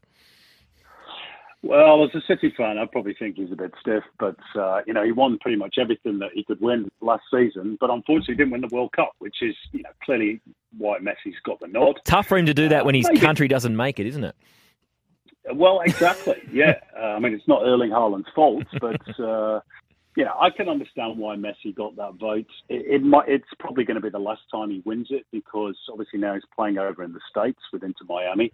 Um, but you know when you when you've had such an impact on the game as Messi has for almost two decades now, and you win the World Cup, um, which is the crowning glory, then it's it's it would be a bit churlish to say it's unfair. But uh, you know, Erling Haaland's only 22.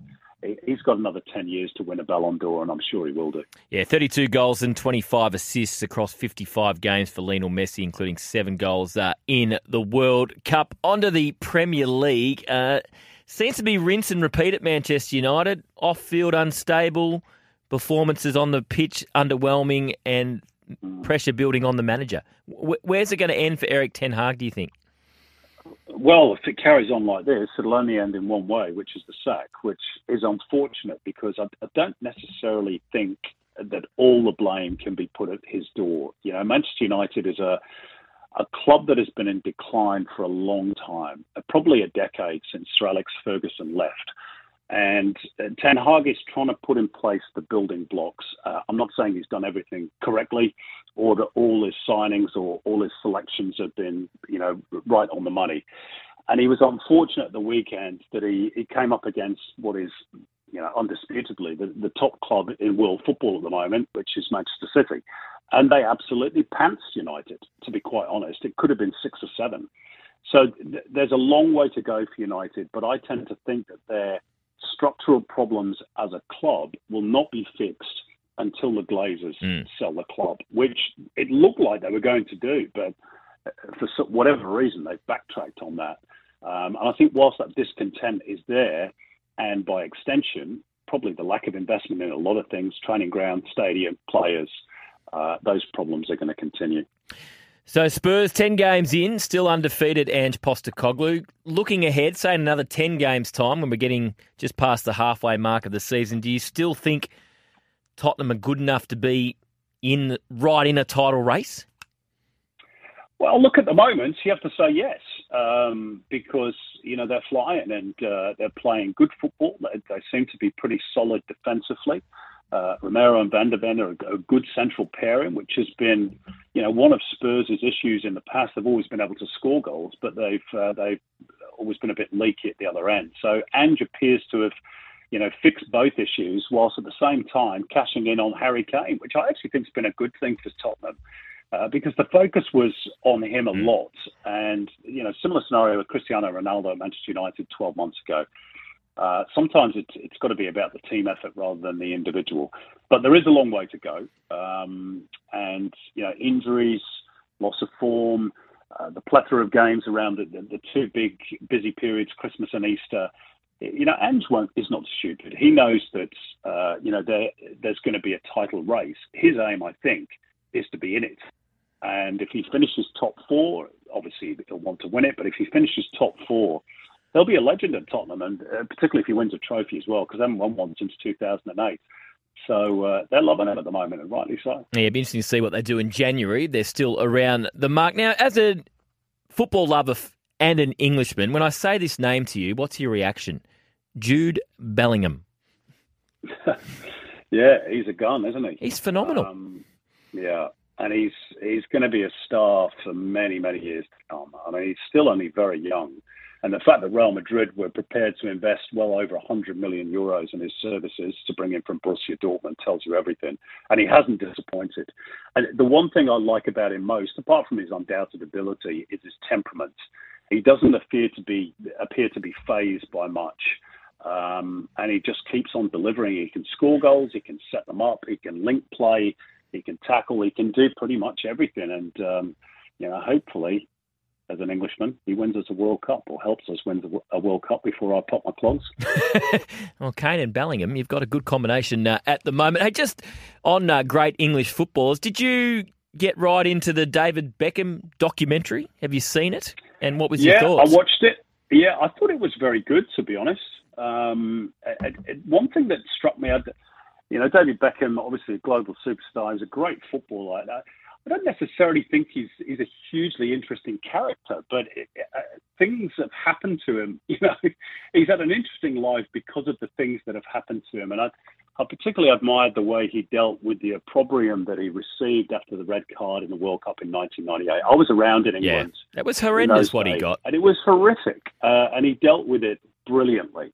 Um, so yeah, full of admiration for him, and uh, it was it was a very interesting documentary, albeit you know a little bit conservative in places, but that's because it was his company that was making it. So that's the way it is in the media these days. Have you thought with David Beckham, was he underrated at times as a footballer because of how big a global phenomenon he was? Or do you feel sometimes he was overrated as a footballer because of the global phenomenon he was?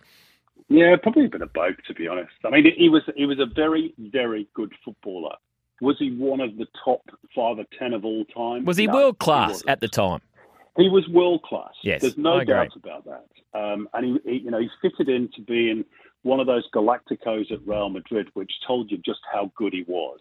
But was he Pele or Maradona Hmm. or Messi? No, he wasn't. But he was very, very good in his generation. And uh, you know, you don't win hundred plus caps for your country and play for clubs like Man United, Real Madrid, AC Milan, Paris Saint Germain if you're not a very, very top footballer. And he was. Just finally, A League action this weekend, uh, Simon. Uh, always a big game when uh, Melbourne Victory take on Adelaide. They've both made tremendous starts to the season. We've got to mention Bruno Fornaroli at 36 years of age, scoring a Rabona and four goals in the first half. Uh, who, who do you like in this one uh, on the weekend? Difficult to pick, isn't it? Um, you know, I think Adelaide have surprised a few people in the first couple of rounds. I know there was a bit of discontent around their fan base after the, the loss of Craig Goodwin and not many new signings coming in, but they've got a crop of brilliant young kids. Uh, and Victory look reborn this season after their troubles last year. Uh, Fornaroli, as you rightly say, looks fit and hungry. It reminds me, not exactly the same sort of player, but reminds me in terms of his drive of Besart Berisha in his heyday, um, playing up top for victory. So, yeah, it'll be a fascinating clash. And Absolutely fascinating. And before I let you go, what do we can we look forward to on the global game tonight? Uh, so we got Lachie Brook coming on from Western Sydney Mm. Wanderers, who, who scored a couple of uh, uh, the red and black uh, weekend. One of them absolutely brilliant goal. Uh, we'll talk about the Matildas, uh, of course, and, and their win over the Philippines and the big crowds, uh, and all our usual Spencer Pryor on the Premier League, Paul Williams, Football Asia, and uh, no doubt lots more talking points besides. What can we expect from the Matildas tomorrow night? Given Philippines beat Chinese Taipei and we knocked them off eight zip, I'm not sure what sort of lineup Tony Gustafsson will play, but should we expect another thumping? I think you can expect a win. I hope so. Um, yeah, I would imagine it would be a big margin of victory. Put it that way. I think you're right. Absolutely another packed house. Uh, Simon, so much to enjoy in the world of football internationally and domestically at the moment. We look forward to the global game tonight. Thanks for your time. Cheers. Thanks, Jules. Down, up, down, up, down, up. Come on, more energy.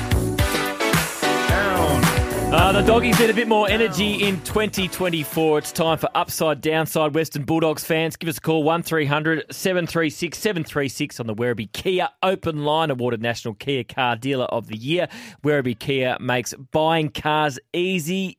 Shocked a lot of people that they didn't play finals in season 2023. The doggies still haven't been able to break through and win another premiership since 2016. Only one year since then have they made finals, actually won some finals. Uh, that was in 2021 when they made it all the way through to the grand final. So, what's the upside? What's the downside in season 2024 for the Dogs? Upside for me is, well, missing finals and changing the coaching team around Luke Beveridge should be a bit of a spur, should be a bit of a prick. They should be hurt. They should be hurting after what happened over summer. Yes, A Rod, like you know, prick with a needle.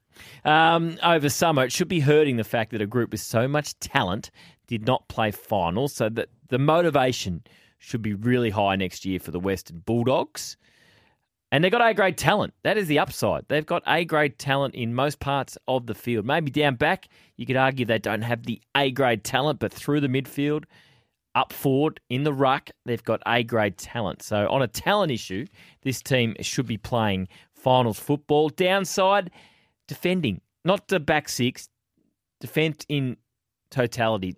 Do they, do they defend like their lives are on the line, the do- dogs? Are they manic when they defend? I'm not sure they are. They need to improve that. The tools, how do they fit them all in? How do they maximise the talent of these tools? We spoke at start of last pre oh, uh, I'm going to play the four big blokes up forward. It never happened. Part of that was due to injury. I don't think it ever would have worked playing four tools up forward. And they're only adding, you know, more with the young Jordan Croft uh, coming in to the system and connection. Are they on the same page at the Western Bulldogs? Is everything okay between coach and players? Are they all moving in the one direction? So that that's a challenge for the Bulldogs uh, next season. Give us a call now, 1300 736 736. Signet Boost Power Bank for our best call. I've done a little bit uh, in the trade period. Nick Coffield comes in as that sort of intercepting defender. Uh, and of course, they've got James Harmes in. Is, is he going to be in their best 22? Is he the sort of player they need as a, a bit of a stopper throughout the midfield? If you look at their midfield, most are pretty attacking based players. You know, Bontempelli, Liberatore, McRae, these sort of players. So I think Harmes can play a role there. Is that uh, more accountable uh, midfielder throughout the team? So it's a it's a really big year for the Bulldogs. I mean, we've been speaking about Melbourne today, and they're going to be under the spotlight for sort of different reasons. But in terms of their on-field performance, the Bulldogs it needs to improve, and they need to maximise the talent they've got on their list. Otherwise, the pressure is going to be on their coach in Luke Beveridge. So give us a call, 1300 736 736, or send them through on the 40 Winks Tempur 04 double three ninety eight eleven sixteen. The all new Tempur Pro, Tempur's most adaptive mattress ever, is here. Temper, a mattress like no other. I think J Dog uh, off the forty winks Tempur before made a good point. Small forwards has been a bit of an issue for the Bulldogs. You got Cody Weightman, very good player, but he's not that traditional small forward. He's more your sort of Toby Greene type, where you know he's more of a marking small forward than that real genuine crummer. And the Bulldogs have thrown a heap of players through that half forward sort of role. You know Scott and Garcia and McNeil. uh, You know Johannisen uh, for a while. It hasn't really worked, so you can understand why.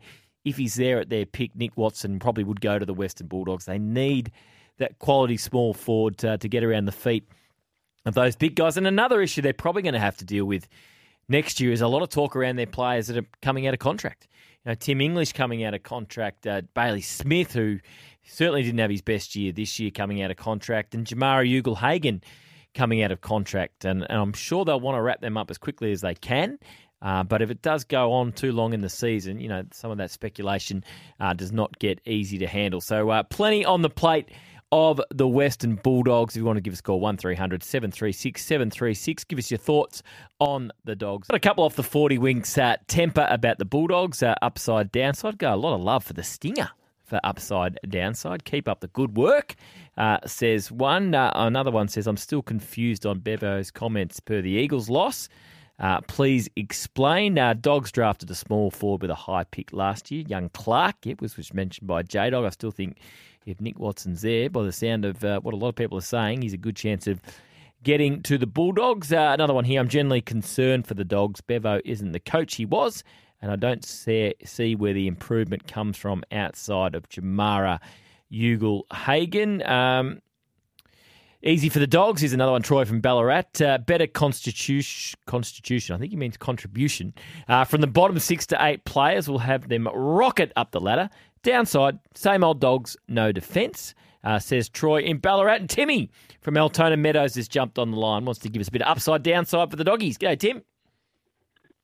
G'day. I just think with the doggies, I think Bevo just swings the magnets far too Mhm. much. He doesn't let players settle into their positions enough. I mean, Caleb Daniel was like one of the best rebounding, zippy defenders going around. He throws him into the midfield. He's too small for there.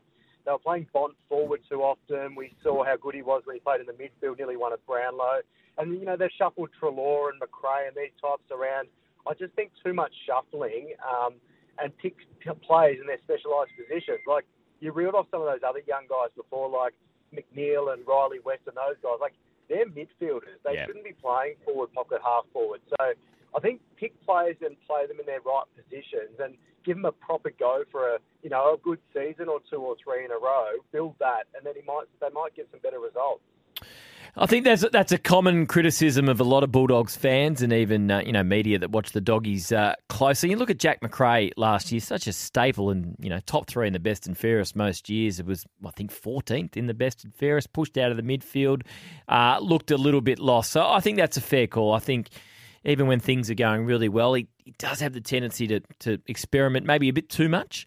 Um, so it'd be interesting to see. You know, he's got new coaching staff, new people he can listen to. I wonder if that's going to be some of the feedback he gets. We know when Chris Scott got new new staff and Ross Lyon at St Kilda this year, he threw it open to them. You come back to me with the way we should play and let's work through it. So it'd be interesting to see if Luke Beveridge uh, does that. Uh, thanks for your call, Tim. Um, just another one. Jack McRae looks slow and terribly out of form. Usually take Brownlow boats off Bont with around 15 per year, but I don't even think he registered a vote.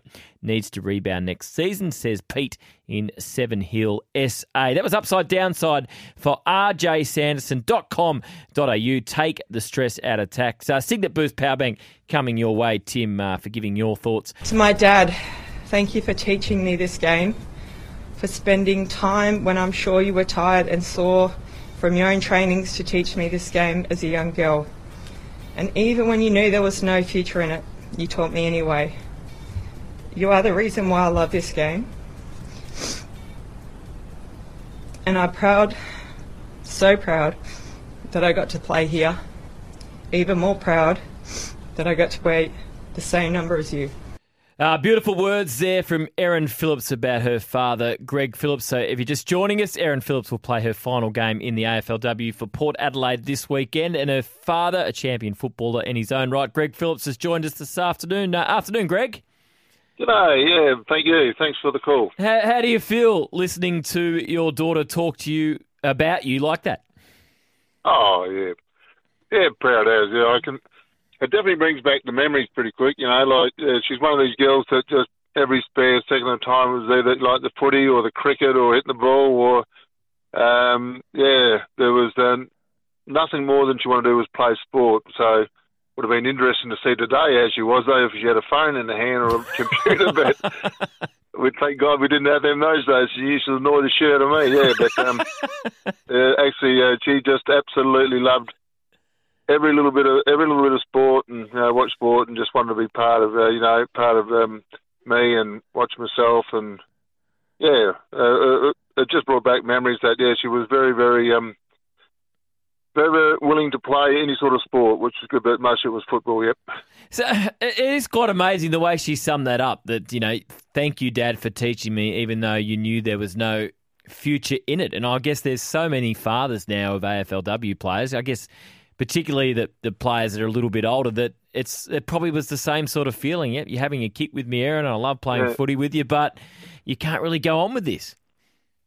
Yeah, it's funny it was because I probably I, I knew there was um, events coming in, but I really come to an end. You know, the junior uh, development part of things. But no, she was just so focused into it. You know, it was interesting to know like she played for Smosh Westlakes, which is the same team as um, Brett Ebert that played um, for Power and Port and Russell's son. And when she was under 14, she won the under 14s best and fairest at Smosh in the boys' side, and and Brett won the under 15s. You know, so. But I knew that when I, this was sunk when she'd won that, and um, that uh, there was going to be nothing left, you know, after to do that. So yeah, not only Erin's as a playing footy as a young girl, no doubt there's thousands of others that happened, and uh, yeah, they all had to take different other avenues or angles of what to play. So yeah, she quickly got into um, netball, uh, into basketball. Sorry, actually we got it. She was playing tennis for about four years. She was a um, very good junior tennis player. She was at Memorial Drive, and and Yvonne, she got into the last two for a scholarship. And, uh, Evonne Goolagong Cawley was the one that was going to pick it, and um, uh, you know she was very. good. I thought she might have got in that. She missed that, so there was over, she made the top two, and the other girl got it. So she said, "I'm going to go and play basketball now." So yeah, introduced her to Rachel Sporn, and she grew in a in a sporting career, sort of starting off and you know loving Rachel Sporn and playing basketball. Uh, really easy question for you, Greg. Was she a better footballer or a better basketballer? Boy, um, I'd like would like to see Erin half her age. She's 38 too. She was 19 now starting. Yeah. When I finished with her at 14, I, I think she would have been would have been, and then I oh with some butts and all that. But but yeah, but when she um oh she, when they won the championship for Indiana in 2013, and uh, I think she shot about 18 in the they were two one and went um three one up to win the series. Um, you know you couldn't have asked for a better game. She uh, she shot 80 and played the um the perfect, you know, just because she came in, as a lady called um, Katie Douglas that was injured, and she got in and she played in all the starting lineup, and just played so well in the finals. But you know, now when you see um, some of the girls over there that she's up against, and the height and the weight and the size of them, you know, she she used to hold a, uh, you know.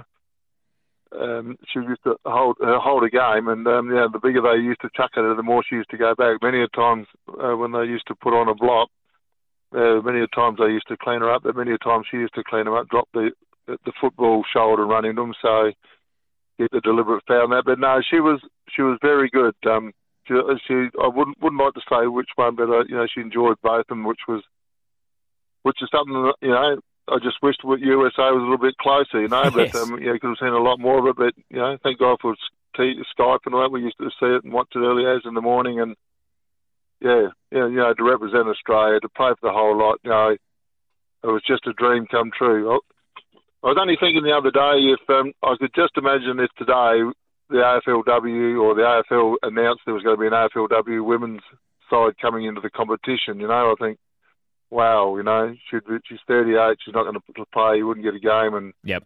you think you know the world's crushed on her. You know that that's the way Erin would think. And um, but the way it turned out, the way the way all the cards have fallen, it's from a right through her just to playing a junior development football, right through to basketball to footy and everything to to go the way it did um, is just unbelievable. You know, from the time that when she got put on as a rookie or something with the Crows, and she came home and said, "Dad, um, the Crows have asked me to play. What do you reckon I should do?" I said, "Just go, love. Get into it. You know, you know, your your is all about it. You know, because when there was a bit, of, you know, when um, there was a thought about the AFLW going in, well, she was kicking footies at the you know, in the basketball arenas, in the um, the NFL ovals, wherever she could, you know, to, thinking that there might have been a chance. And you know, it's been her book, her life in sport's been unbelievable. Everything sort of for her has turned to gold. So she's a, she's a lucky woman, and you know, we're I'm just a lucky dad, and my wife Julie pretty proud of her. You should be, and yeah, as you you create your own luck though, and she's worked so hard at whatever sport she's put her